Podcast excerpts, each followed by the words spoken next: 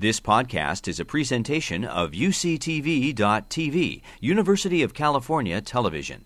Like what you learn, help others discover UCTV podcasts by leaving a comment or rating in iTunes. Please take your seat. Please take your seat. And so now it is my great, great pleasure and honor to invite, um, introduce our keynote speaker, and that is Steven Chu who is the William Kenan Professor of Physics and Professor of Molecular and Cellular Physiology at Stanford University, a Nobel laureate, former Secretary of Energy, a great friend to many of us, and uh, a visionary whose um, vision I think you'll appreciate very much. Steve.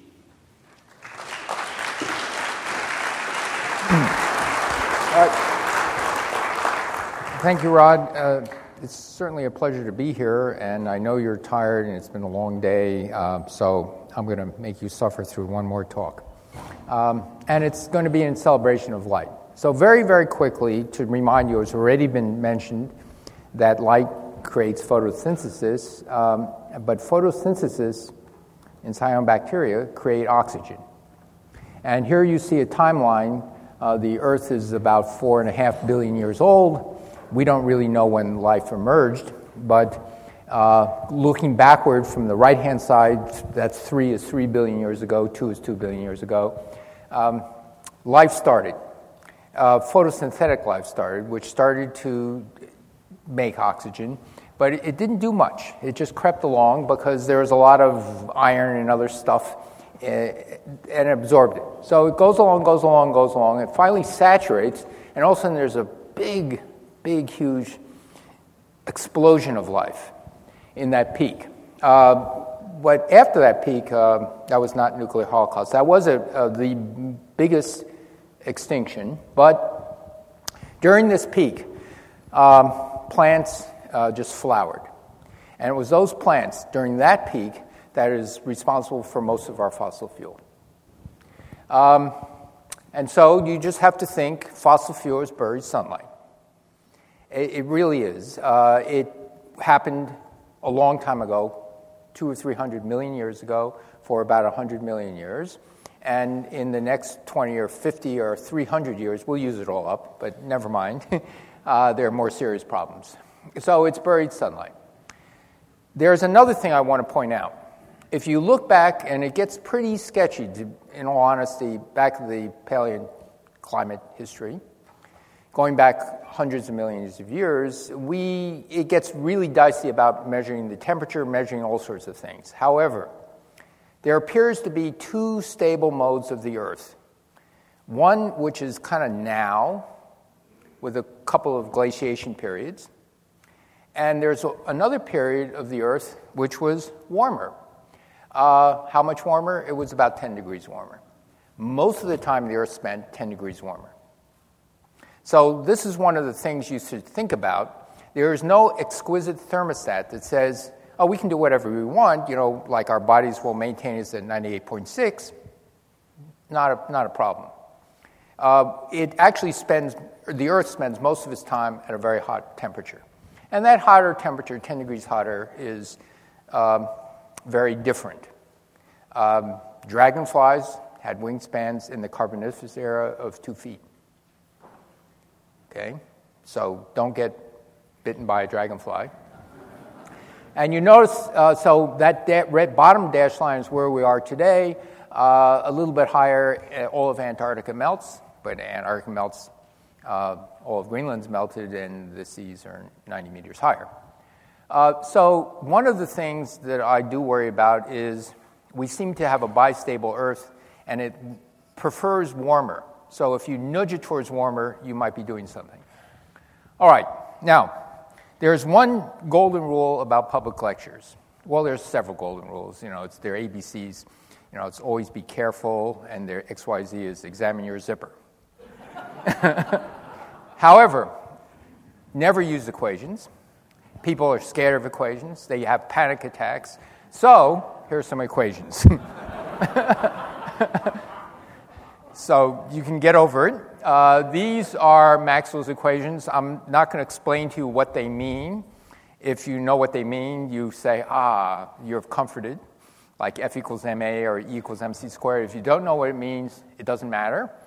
But what does matter, and I want to point this out to the engineers and physicists, is this epsilon zero and this mu zero are static, electric, and magnetic properties of matter. And yet, when Maxwell wrote the equations down, he found that static properties predicted a wave equation that predicted the speed of light. Amazing. In fact, he goes and muddles through and finds some equations, and he says, This velocity is so nearly that of light, it seems we have strong reason to conclude that light itself is an electromagnetic disturbance in the form of waves according to electromagnetic laws. What are the laws you're talking about? It's Ampere's law, it's Faraday's law, stuff like that. Okay? So, now, you think this great revelation, a dawning of a new light. The first person who actually showed that electromagnetic disturbances actually propagate pretty close to the speed of light was a guy named Heinrich Hertz. And he does the experiment in 1887, and he says, This is of no use whatsoever. it's just an experiment that proves Meister Maxwell was right. We have these mysterious electromagnetic waves. We cannot see them with the naked eye, but they're there. That was it. Okay, now, uh, he didn't fully appreciate what was going to happen one or two years later, that the world went berserk because they knew they can communicate with radio waves. It was only a couple of years later. But there were other people who did begin to appreciate a little bit later. And Albert Einstein said this change in the conception of reality is the most profound and most fruitful that physics has ever experienced since the time of Newton. Why did he say that? He goes on in a later paper to say Maxwell showed that the equations alone appeared as the essential thing, and the strength of the fields as the ultimate identities, not to be reduced to anything else. Everything before that was based on mechanical models. In fact, every wave before that was, had a medium in which it had to go sound waves, waves on a string, waves on a guitar string, you name it. Always had a medium. And all of a sudden, there was no medium. Maxwell constructed a medium. And he had difficulty with it. It was artificial. He knew it was artificial. He struggled with it for several years. And finally, he said, Look, this is a little bit slipshod and ad hoc. And so he said, finally, like the Cheshire Cat, the, the only thing that really mattered were the equations, not the, construct, the construct of this mechanical model. And that's what Einstein was talking about. It's those equations and those field equations that had a life of their own, and there's nothing mechanical about it. To this day, we don't know what's waving. Just so you know, we're not any wiser than it was in 1865. All right, so let me move on and talk about another thing. Suppose you have an atom, and for whatever bizarre reason, you want to cool it down. So you know that light is uh, scattered by an atom. So if you know which direction it's going, you just point a laser at it and you slow it down. Now, the trouble with this is the atom may be going towards the right, or it may be, it may be going towards the left. And so, if you really want to cool down a gas of atoms, you have to figure out which way it's going. But you don't know which way it goes, but some are going this way and some are going that way. So here's the trick it's using the Doppler effect. Now, for those of you who don't know the Doppler effect, let me uh, demonstrate this to you. As I walk toward you, my voice is very high, and as I walk away from you, my voice is very low. Okay?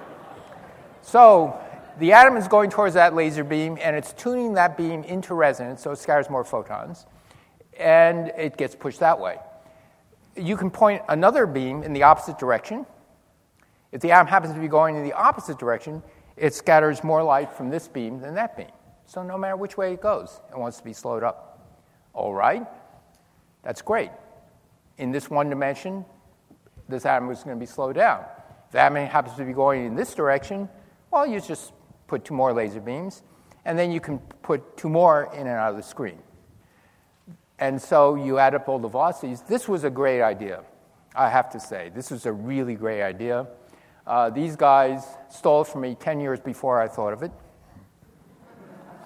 Uh, uh, Art Schawlow and Ted Hänsch wrote a paper in 1975 in a two page paper describing this, not exactly in this way, but says surround the atom with light and it will be slow. So, so I did this experiment. I didn't invent the method, I only invented the name. Uh, if you surround atoms with light going in all six directions, it acts as a goo, a molasses. And so that turned out to work very well. And in 1985, in Bell Laboratories, I and my colleagues uh, were able to show that you can get a little bowl of sodium atoms and they get very cold. Now, I was very enthusiastic about this. A year later, we were able to trap atoms. And I went up to my former director, now executive director Bell Laboratories, and said, "Is Bill Brinkman?" I said, "Bill, you can't believe this. We were able to cool atoms, and now they're trapped. Isn't it?" And he, and he looked at me, and he's a good manager, so he knew I was excited, and so he said, "That's very good, Steve. What are you going to use it for?" I said, "Bill, I have no idea, but it's really neat." and he looked, uh, same screwball kid. So, anyway, what can you do with it? The only thing I knew at the time is if they're really cold, you can throw them up, and they're so cold they turn around due to gravity and they come down.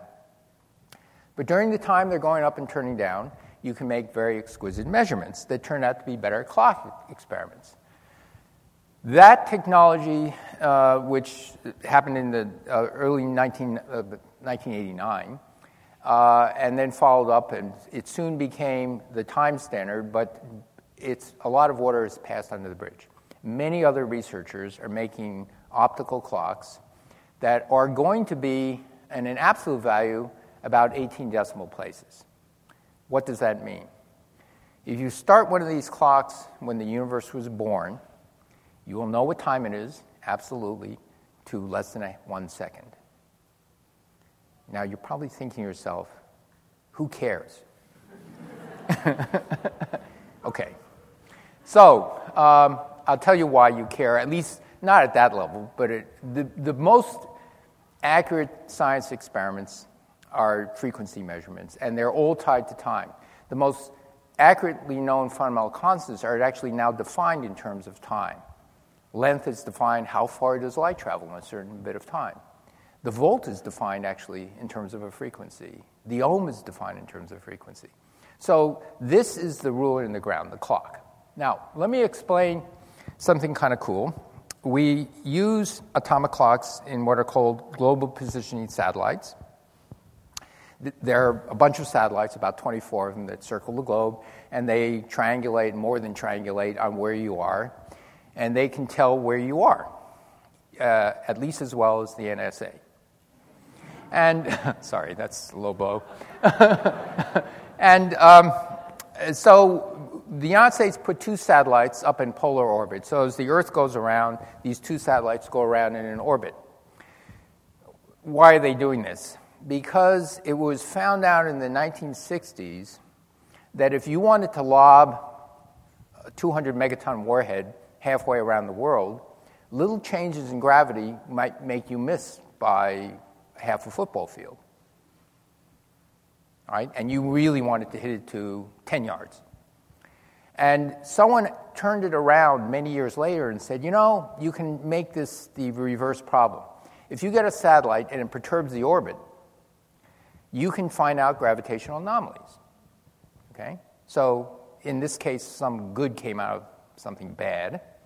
And so there are these two satellites. Their height is determined by GPS. The distance between these two satellites are monitored with microwave transmitters between them. Uh, they can determine the change in distance as they circle over the Earth to uh, less than the width of a human hair with each other. And this is what they can measure. This is Greenland. And they can measure the change in the local gravity over Greenland. Why should the gravity change over Greenland? Well, if there are glaciers melting, there's less density there, and so there's less acceleration due to gravity. So, where you see red, you see an increase in the acceleration due to gravity. There's no red. Where you see blue and purple, there's a decrease in the acceleration due to gravity. And in this point here, Jakobshavn Glacier, I'll expand it for you. Uh, you see that the resolution is so good, you see summer, winter, summer, winter. You see this is 10 centimeters thick change in ice. So it has a few centimeters over two kilometers worth of ice in the center. And it's shrinking and it's accelerating. And since it's in polar orbit and the Earth goes around it, you can measure gravity everywhere around the world. And what they're finding is there's a few places where mass is increasing, but most of the places it's decreasing. The glaciers are melting. But this is a much more trustworthy test than measuring pictures of glaciers melting. Okay? So, now here's something really cool. This noise floor here is, and going from x axis over here to over here, is you're having better spatial um, determination. You can tell laterally changes in gravity. And so the data I just showed you shows this change in gravity, but it's averaging over a big hunk of Greenland. It turns out if you use laser cooled atoms and split the atoms apart and use the wave like nature of the atoms and bring them back together again, it could make a better gradiometer for gravity. And so this satellite mission is being designed now uh, by the student who did this work in my lab in 1990, 91, and he's now a professor at Stanford, and uh, they think they can be 100 times better. Now, a single satellite using light to drop atoms in an interferometer. Now, I can honestly tell you, I had no idea that what we were doing would lead to better monitoring of climate change. It's an amazing thing about science this way. So, all right. Some other new surprises that came out. Remember, I told the executive director of Bell Labs I had no idea what it was good for. But as soon as it happened, all sorts of ideas came not only to me, but to many, many other people. And one of them uh, was inspired by Art Ashkin, who at the time in the 1970s was dreaming of cooling atoms, but he also was able to trap particles. And while I was at Bell Laboratories in Holmdel in 1986 and 87, he found that the same optical trap that was used to hold on to atoms was really good at holding on to bacteria. You know, wiggly little animals. Uh, he found, you know, now the way he tells it's not exactly probably true, but he found that if you take New Jersey water and you just leave it on the microscope slide for a few days, something grows. uh, but anyway, so he was able to trap and move around bacteria, and if you turn up the intensity, he could opticute them. That's terrible. You couldn't do that in university. Uh, but when I got to Stanford, I said, Is it possible to hold on to an individual molecule, and that's not a bacterium, with light. And uh, so this is what we did. Uh, that little line of light is a single molecule of DNA. The uh, focused laser beam is directed into an optical microscope, and it was, its position was controlled by a joystick. And to my graduate students, it was like playing video games. And so they would disappear for hours just doing this. And finally, after three days, they said, You're having a lot of fun, but we should do some science. but, uh, and that uh, uh, opened up a lot of things. Switching gears.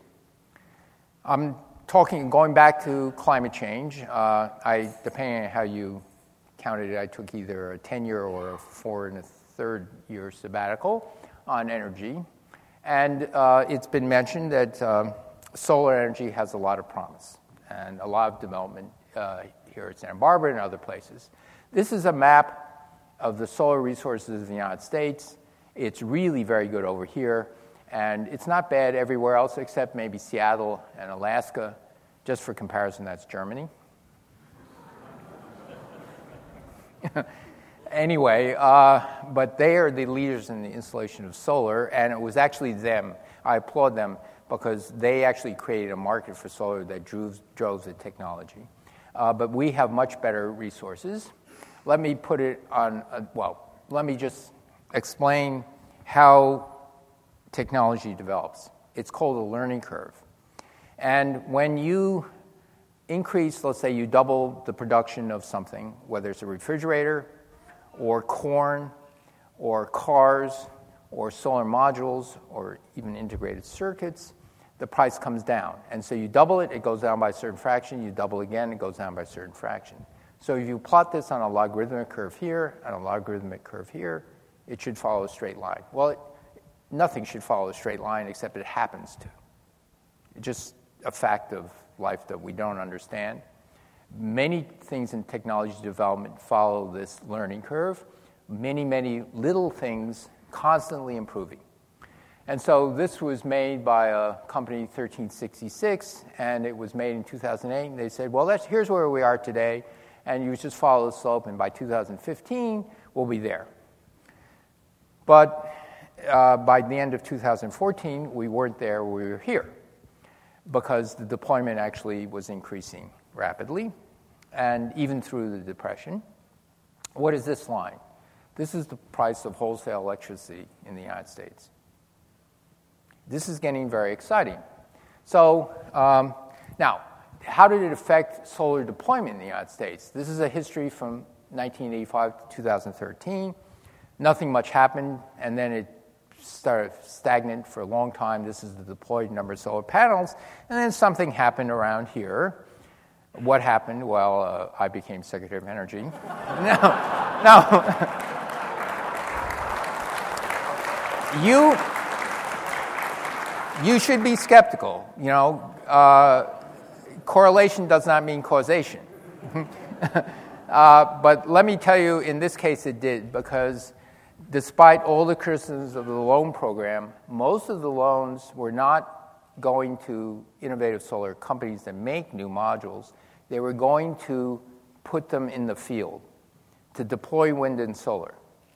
And in 2009 to 2013, Wall Street didn't want to touch it. Is risky. We don't know if you, you can make money. And after Solyndra and after all a few failures, it turns out that we think we're on target to net the government, including the failures, uh, $5 billion of profit. How could you make $5 billion when you're loaning out money at 1.5%, which is required? Okay, I take, uh, so it was not that we were doing better than venture capitalists. We were doing better, way better than Wall Street. What was happening is we wouldn't make a loan to a big firm that wanted to source solar or wind unless they had an agreement of a utility company. We will buy at a certain rate. So what's the risk? If you install it on time, on budget, you make money. And so over those three or four years, it turned out that they were installed on time, on budget, and it looks like they're. In fact, they were so good about making money. Warren Buffett bought two of our solar farms. I said, "Hey, it's bankable," and so we don't actually need the loan program anymore, but we did in 2009 13. So that was actually one of the few government interventions that I was, you know, I was given it. I didn't invent it. I have to confess, but it, it did seem to work. Um, uh, let me explain to you how well it worked. Not, it's not technical. I'm going to talk about what are called power purchase agreements. You spend 10 million or 100 million or even 500 million dollars. You got to get investor money. You're borrowing at 8%, 10%, 12%. You sign an agreement with a utility company. Will, they will take it, and in July 2008, the contracts were selling for 18, 20 cents a kilowatt hour. By 2014, they were selling for 5 cents a kilowatt hour in the sunny places. That's pretty good. What is 5 cents a kilowatt hour? Well, if you build a new natural gas plant and you assume that natural gas stays at $4 a million BTU, which is anomalously low for the next 50 years, the life of the plant, it's the same price. The remarkable thing is solar and wind get cheaper and cheaper and becoming competitive without subsidy with uh, fossil, the fossil guys are getting very agitated. And they're trying to convince everybody that it will always be more expensive. But it's not going to be. Within a decade, without any subsidy, it will be at least at let me be careful. At the 10 and 20% solution, it will be cheaper. When you're 50% renewables, then the cost of the backup and the transmission counts. It's part of the cost. But in 20 or 30 years, when we're there, it will be competitive. So this is very good news. All right, uh, this is where the solar is around the world. And you assume a 15% conversion efficiency, and you ask how much land it will take. Well, you can't build solar in cities, but if you average it over here, those little white squares are enough to satisfy today's electrical needs. You probably can't see the little white squares, so I'll make them bigger. That's 10 times today's electrical needs.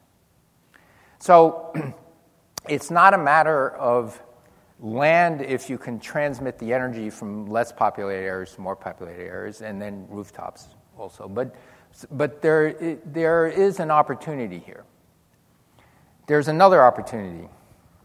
Um, if you truck diesel fuel in to create electricity, solar is two or three times cheaper today without subsidy. It's just plain cheaper. And then you ask, well, and they can be pretty robust. And so, what is it that people, let's say in developing countries, want more than anything else once they have electricity? Turns out it's a cell phone.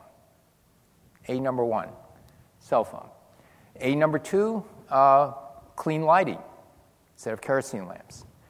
Uh, they want refrigeration, a village refrigerator, but you know most people don't want those big 20-foot refrigerators that Americans use. Uh, there's no Costco in sub-Saharan Africa, and uh, they don't have freezers. So you can imagine a smaller, compact, well-insulated refrigerator, but instead of the freezer, there's a hunk of water, and you cool it down, and then when solar's up. So you can probably keep this thing going, and you still need diesel for backup. Water purification, sunshine, you purify water. That's water storage, energy storage, right? When the wind blew in the Midwest 150 years ago, we pumped water. That's a pretty good battery. now we're used to flicking on a switch. And so we have to rethink how much battery we really need. I'm going to switch gears again. I'm going to talk about Leeuwenhoek and the microscope. He made the first really good microscope. Um, believe it or not, that's what it is. It's a single lens. And the compound microscope was that lens in your eye. And uh, rumors started floating around that this guy came out of nowhere and is making a really good microscope.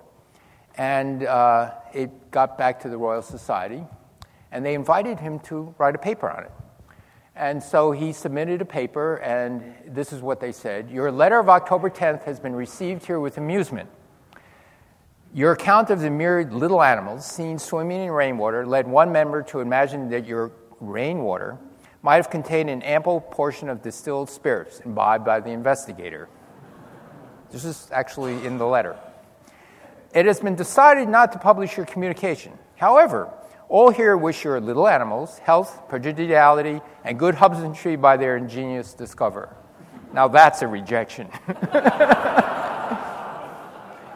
but word got out that they were real, and then Robert Hooke, who was also investigating the microscope, was in panic because he found Leeuwenhoek's microscope was so much better than anything anyone else could make, and Leeuwenhoek wasn't telling anybody how to make it. And he was afraid when Leeuwenhoek dies, the whole field would be set back. Now, I'm going to go back and show you a little bit about this. That's a little glass bead. He drew a fiber, he flame polished it. It turns out when the little glass bead is really small, lots of diffraction helps you, and it's really smooth, and it goes into a little bubble. That was it. How cool is that? um, anyway, uh, he wasn't the first microscope. This is a bigger version of a microscope. Uh, you know, nobody invents anything, uh, they're always following on. Let me tell you about what's happening in optical microscopy. Uh, the 2014 Nobel Prize was shared uh, in chemistry, was shared by three physicists, W.E. Moerner, Eric Betzig, and Stefan Hell, for inventing a way of overcoming the so called diffraction limit. What's the diffraction limit? If you have a point emitter of light. Diffraction, based on the wavelength of the light and how much you collect of the light, is a blur circle, and it can get as good as 200, 250 nanometers. And so, if you had a bunch of these all together, you couldn't distinguish that you had four little dots. But if you saw them one at a time and found the center of each dot one at a time, you could find out where that one is, that one is, that one is, and they don't blur together. So, this was one of the essential ideas. This is what you see in an optical microscope, a standard optical microscope. This is what you see in the so called super resolution microscope. It looks a little better, but let's expand that. That's what it looks like. And you can expand that even more. And you can localize the position of molecules in a cell to 10, 20 nanometers, getting to be molecular scale. It's just better. This was done in a dead fixed cell by Eric Betzig. Uh, this was the, essentially the paper that got him his part of the Nobel Prize. Uh, again, a conventional microscope. We said this was really cool, and so this is an E. coli bacteria, about a micron in size. And what we're doing now, this is this is alive. It's not dead, but and these little bubbles are proteins being ex- excreted by the microbe to make uh, a fortress to protect itself against onslaught. So it's making a cellular fortress. Uh, and so these, and you can blow that up and you see this, okay? But there's a problem with this stuff. This, you know, it's better than that.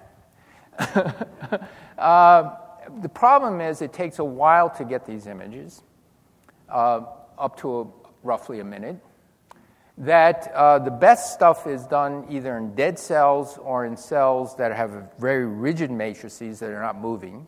If you try to label a live protein even on the surface of a membrane or in the middle of a cell, Brownian motion smears it out. So in the time it takes to collect the photons, you're back to normal resolution.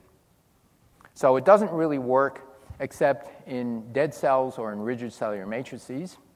And so when I got out of the Department of Energy, I said, well, there's all sorts of things I wanted to do, and many other people wanted to do, uh, if you had better probes.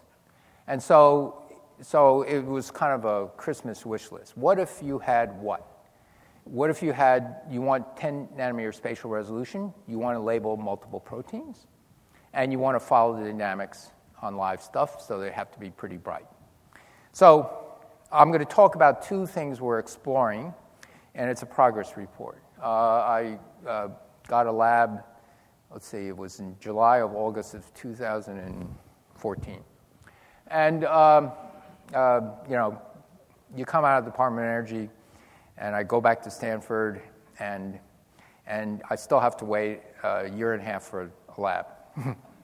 the, the, my old lab space they gave to uh, another professor who will get a Nobel Prize, uh, Karl and he didn't want to give me his space back. I just don't understand it.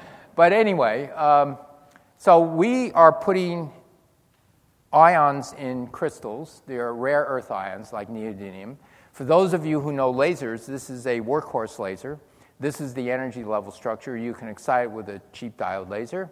It relaxes to this level over here and emits these colors.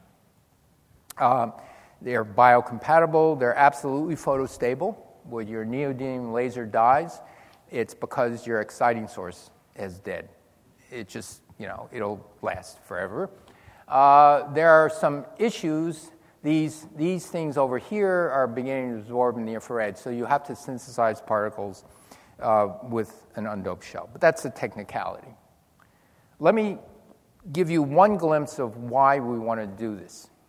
Um, so this is some work um, that was published when I was Secretary of Energy because I had nothing better to do. No, it's actually it's, because I had a group and I couldn't abandon my group, and I actually found solace Sunday and s- Saturday night uh, thinking about science. It was seemed to me more rational.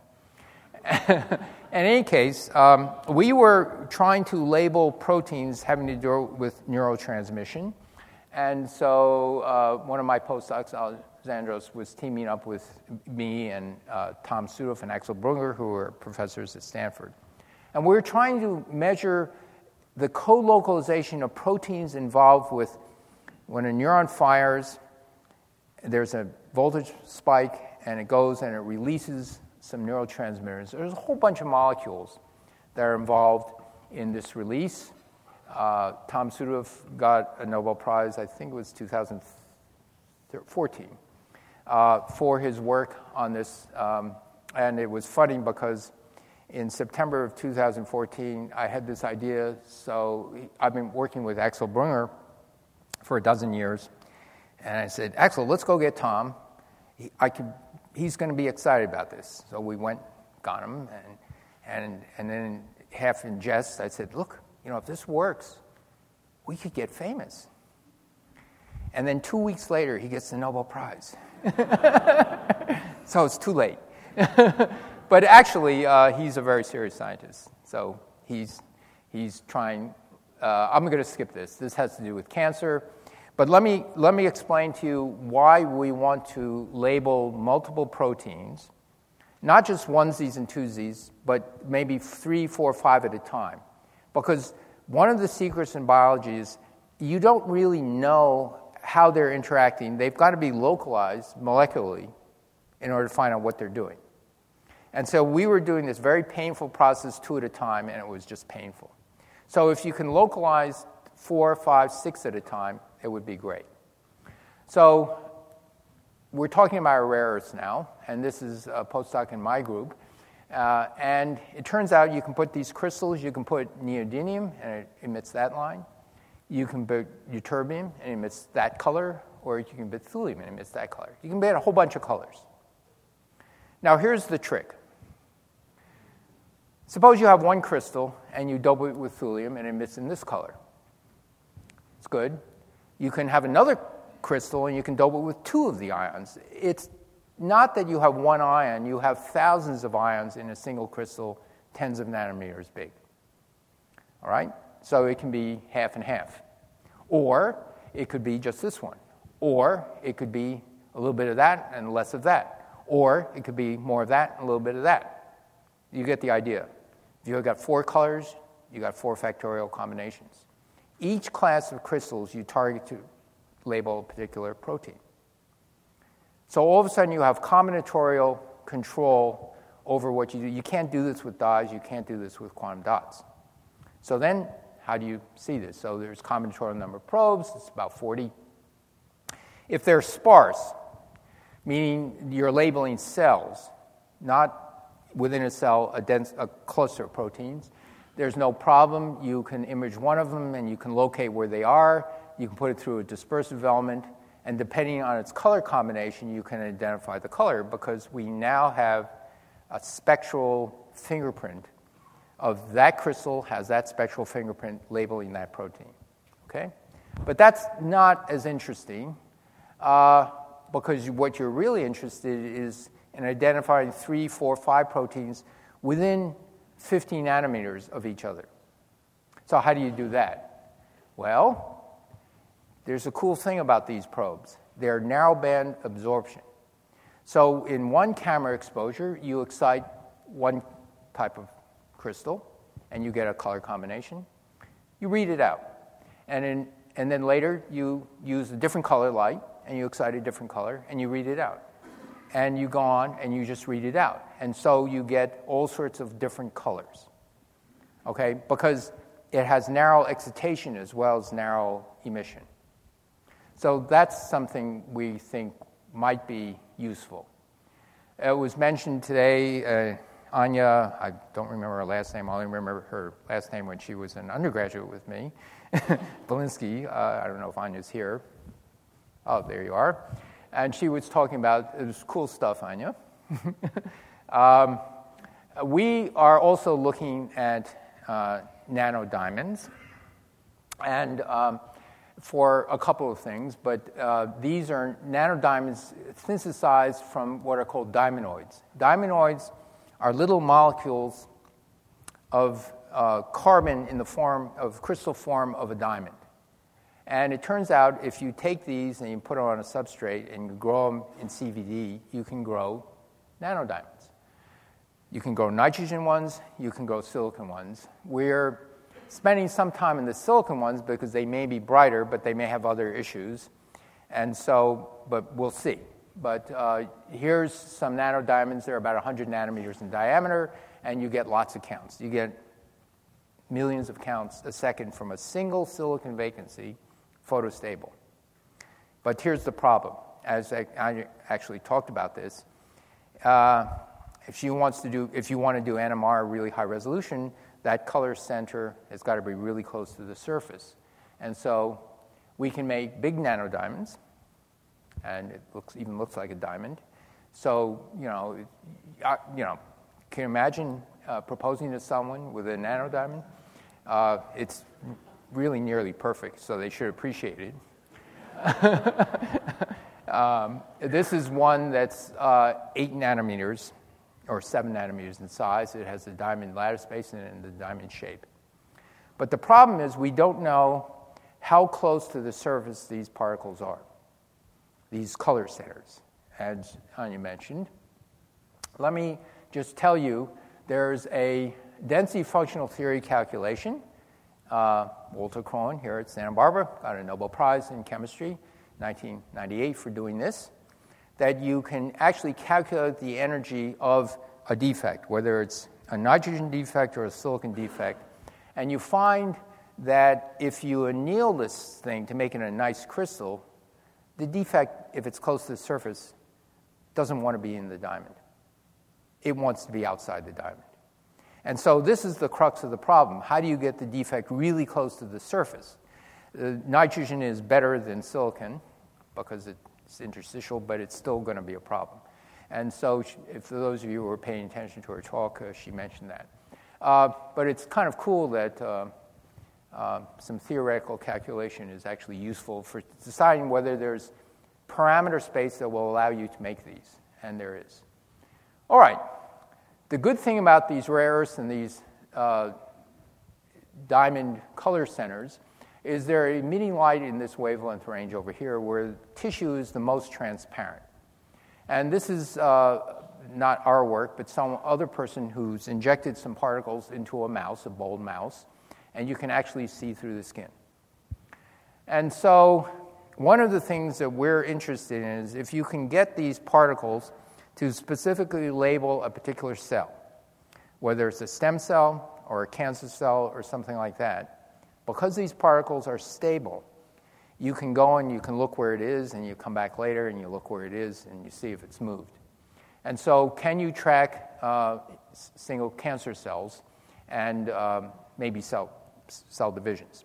Now, so you're thinking, well, how do you see through the skin and without opening up the patient, uh, what do you do? And so there's a trick that was invented in astronomy called adaptive optics.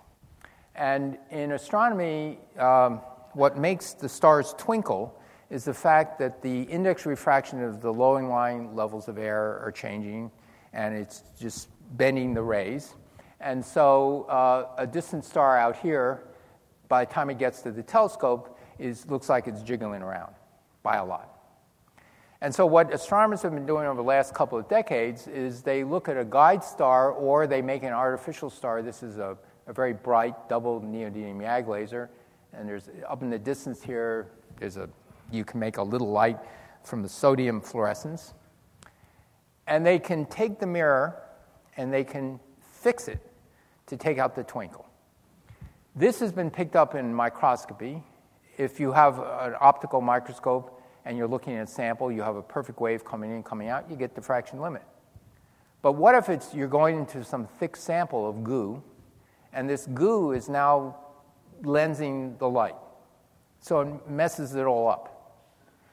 If you can make a deformable mirror that can keep track of this, can you fix it? And the answer is, to varying degrees, yes. It's a very different problem than here, which here it's uh, fast fluctuations but very small index refraction change. Here it's very slow fluctuations but huge index refraction changes. So let me show you a movie. This is taken at Janelia Farms, uh, Howard Hughes Medical Investigators. This is Na Ji, who uh, and Claris. Uh, this is using adaptive optics, and I'm going to explain a little bit about this movie.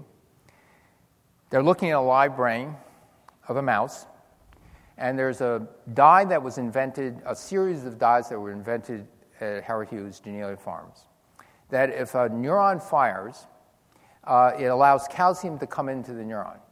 And this dye lights up when calcium rushes into the neuron. And so the neuron actually goes a little bit brighter. And what you're about to see is looking uh, 500 microns into the brain of a mouse. This is no adaptive optics, this is adaptive optics. And what you're seeing in these flashes and these propagating things are neurons firing in real time. Okay? And this is racing ahead with really quick speed. So you can see and you can get double colors of these things, and you can see neurons of one class interacting with another class, but you see it's subcellular resolution, looking a half a millimeter in. Now, the cool thing about going into the far infrared is those things you can only get through, that's the maximum, about 500 microns. But it looks, if you look at wavelength from 600 to 800, 1 micron, 1.2 microns, this is water absorption and it goes through the roof, so that's not good. And this is, what is this other stuff? Well, um, you have changes in index of refraction in the cells due to the nuclei, due to the mitochondria. Just think of them as little lenses. And so they're like Coke bottles, droplets on uh, windshield, but now you're looking through dozens of windshields. And the question is when you're doing that, where do you want to be? You want to be around here, somewhere between 1 micron and 1.2, 1.3 microns. Water absorption isn't kicked in, but the Mie scatter and everything is minimized.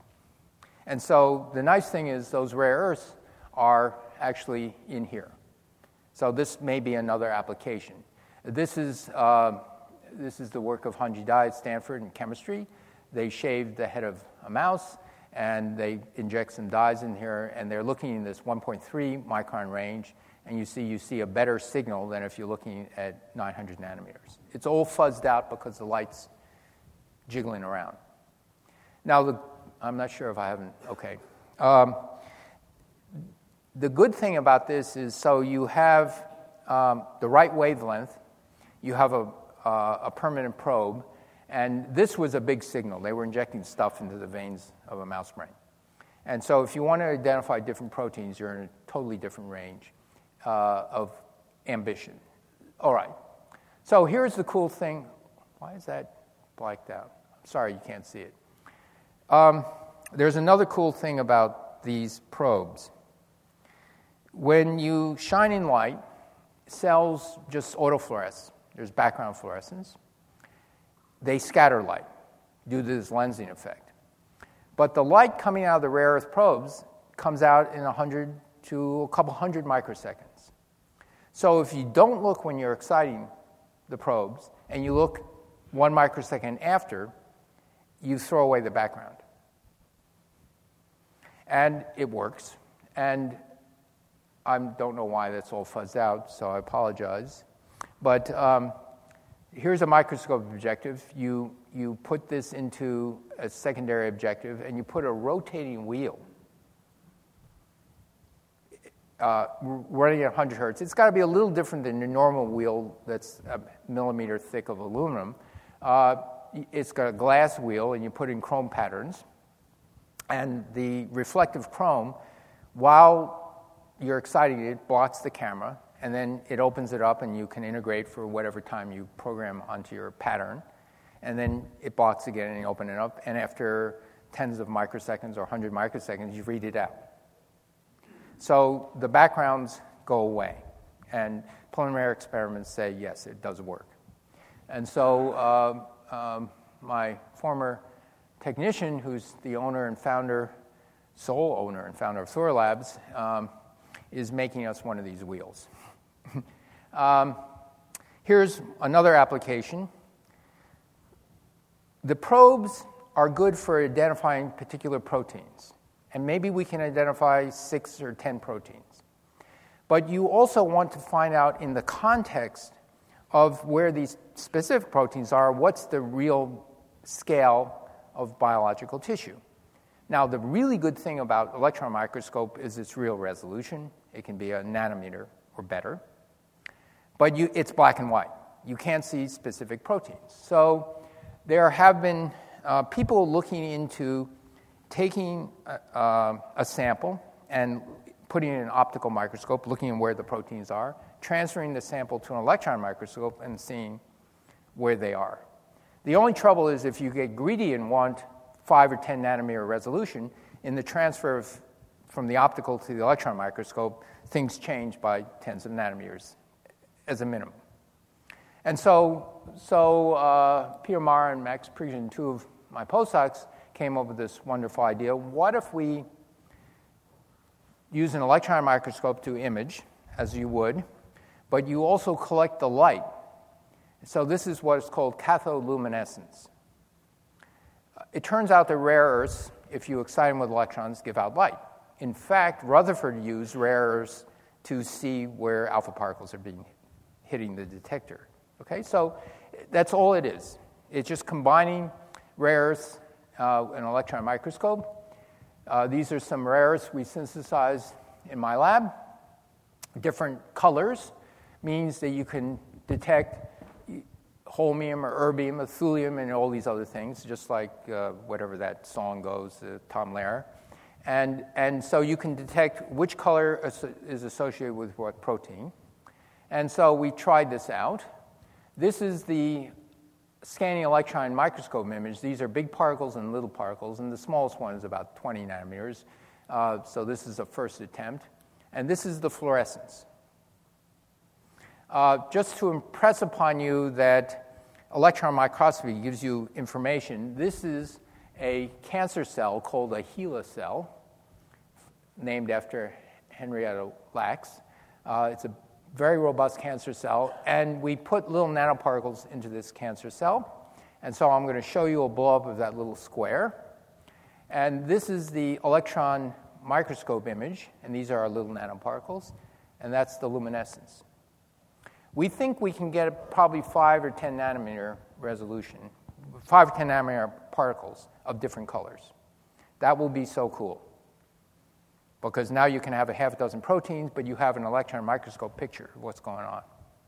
So that's another, and this was taken in very bad conditions where we weren't even using spectral filters or anything, or timing or anything. So, so we're, we're, we're, it looks promising. I'm going to end here to pull way back from science and technology to remind you how important light is. It's synonymous with economic prosperity and civilization. If you have light, you have a lot of things. You have something to do at night rather than, you know, the usual. Uh,